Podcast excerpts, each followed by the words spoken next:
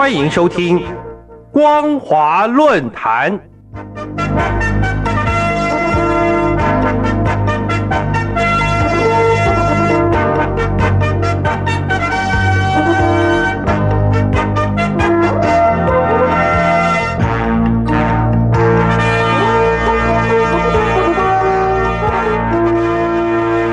听众朋友您好，欢迎收听光华论坛，我是黄轩。今天的论坛主题是难敌疫情海啸，中国治理模式陷困境。习近平在二零二二年十月中共二十大工作报告中揭示，中国特色社会主义制度更加成熟、更加定型，国家治理体系和治理能力现代化水平明显提高。检视其中使用“治理”这一词达五十次之多。有关中国治理模式的范畴，甚至包括生态保护和系统治理、全球与安全治理、公共安全治理、社会治理、基层治理以及军事治理等。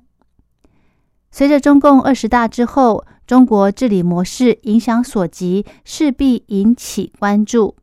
同年十二月二号。中共国务院发布关于进一步优化落实新冠肺炎疫情防控措施的通知。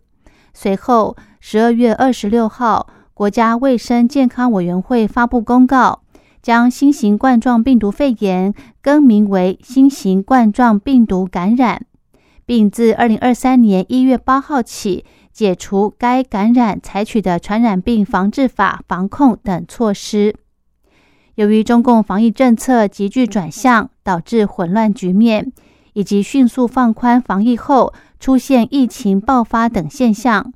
固然成为各界关注大陆治理的焦点。但值得注意的是，二十大所谓推进国家治理体系和治理能力现代化的中国治理模式，正产生质变的深刻影响。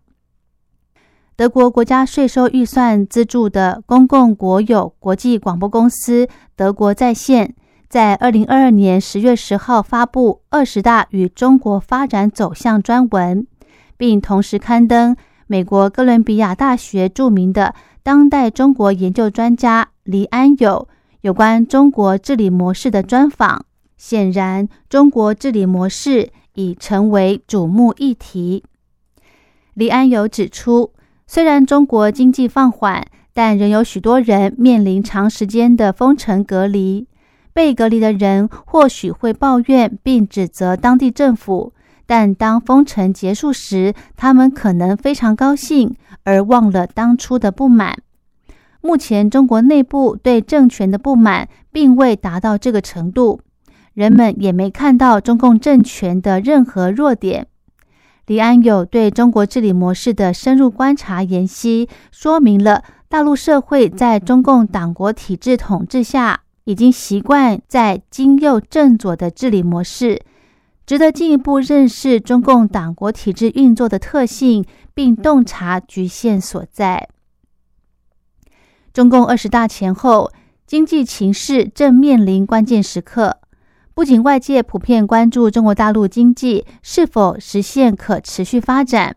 同时大陆的经济社会动向也直接关系到习近平亲临政策权威以及中国治理模式等敏感议题，也对中共政权统治与政治安全以及经济社会必然产生深刻影响。换言之，从习近平二十大工作报告数十次提到的治理。到疫情解封面临的社会混乱与经济难题，都充分表明了中共内部产生深刻变化。将重点放在对安全与治理的执念上，应该是对中共统治构成威胁的意识形态和内外部政治挑战，而需要调整过去所强调的经济发展。二十大与中国发展走向专文指出。习近平对美国前总统川普的低估，将中国卷入一场贸易战，并导致中国经济与美国技术的脱节。习近平一直在尝试由国家来管控一切。私营经济原本是中国经济发展的发动机，然而，这台发动机现在却面临熄火。新冠病毒传播迅速猛烈，已经无法控制。但习近平却不肯承认，他主导的清零政策已经不合时宜。于是，不仅下令对经济中心上海实施封控，大半个中国也陷入无休无止的停摆状态。可见，大陆经济社会动向之所以引起国际媒体的重视，不仅关联着习近平清零政策与中国治理模式的合理性。甚至外溢到美国对大陆脱钩断链敏感的国际政经议题。李安友在接受德国在线专访时，不仅认为中国政府拥有这么多的工具，包括宣传系统、警察、社交媒体和互联网的监控，他们对每个人都进行如此严密的监控，所以除非每个人都同时起身反抗。否则，现在在中国发起反抗是非常危险的。李安有深入观察研析，说明大陆社会在中共党国体制的统治下，已经习惯在监管体制的治理模式，也就是大陆社会治理潜在着反功能性，可能构成未曾被设想与预期的破坏。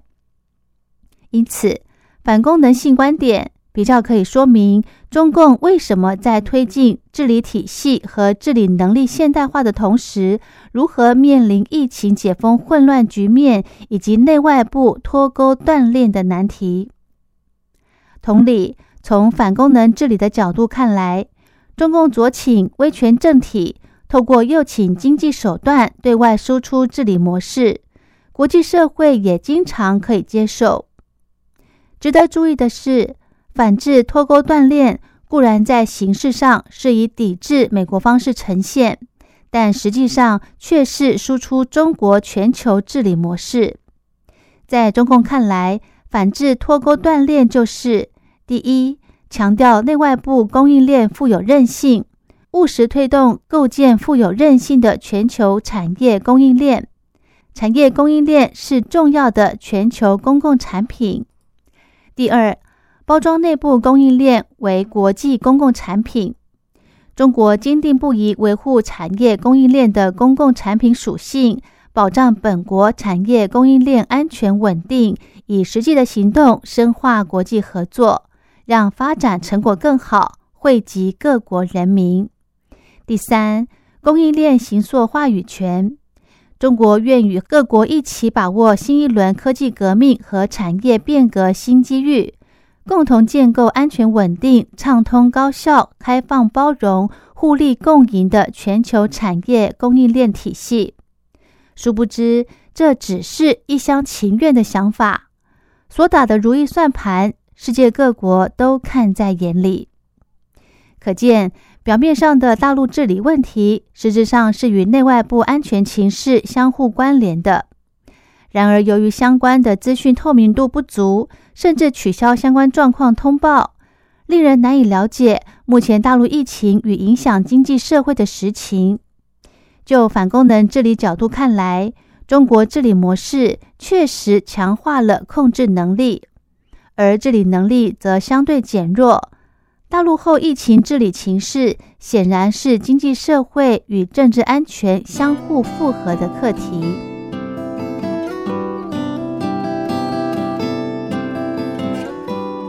好的，今天的论坛主题是南迪疫情海啸，中国治理模式陷困境。我是黄轩，感谢您的收听，我们下次再会。